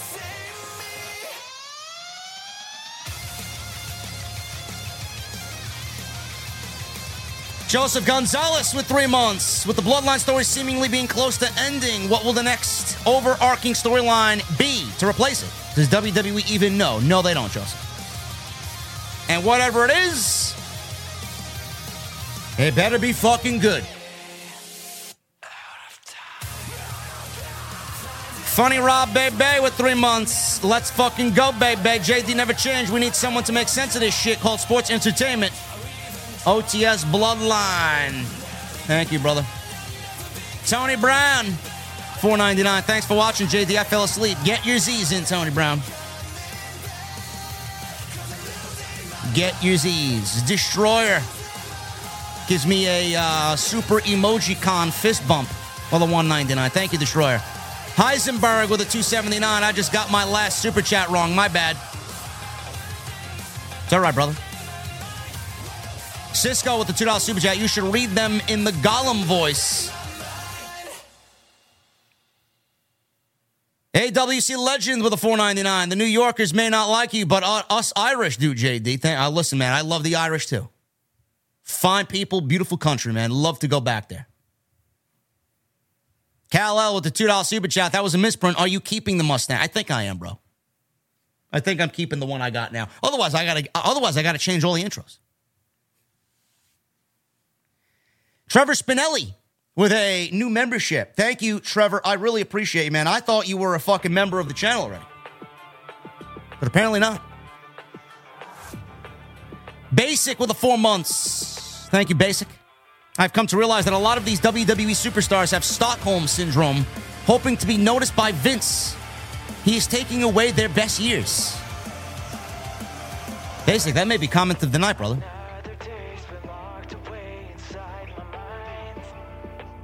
Guys, I'm about to get the hell out of here, man. I got some work to do. I got to finish up. Tomorrow, we go see Grandma in the nursing home. She's doing very well, getting uh, situated to being there permanently. So I will be there tomorrow afternoon, and then I'll be home for Collision on Saturday night, man. Will I be live with Jesse? I don't know. I got to talk to him. I don't know yet. We will see. But I appreciate you guys very much for uh, stopping by and drinking with me tonight in my mother's basement. As always, man, the Mustang is ready to hit the road and we head towards collision on Saturday Night Live. Tonight, we're in my mother's basement. Tomorrow, we'll be in the beer garden, man. Appreciate you guys. Follow me on social media at JD from NY206, Twitter, Instagram, TikTok, Cameo. Hit that subscribe button down below. Turn on the bell for notifications. Make sure you guys go and check out all the other content on the channel. Thank you for the super chat love. Hit that thumbs up. Let's try for 1,000 likes minimum tonight on the podcast. And I'll see you tomorrow night live from the beer garden for AEW Collision, the Owen Hart Cup Finals tomorrow night. Enjoy Saturdays, guys, and I'll see you then right here on OTS.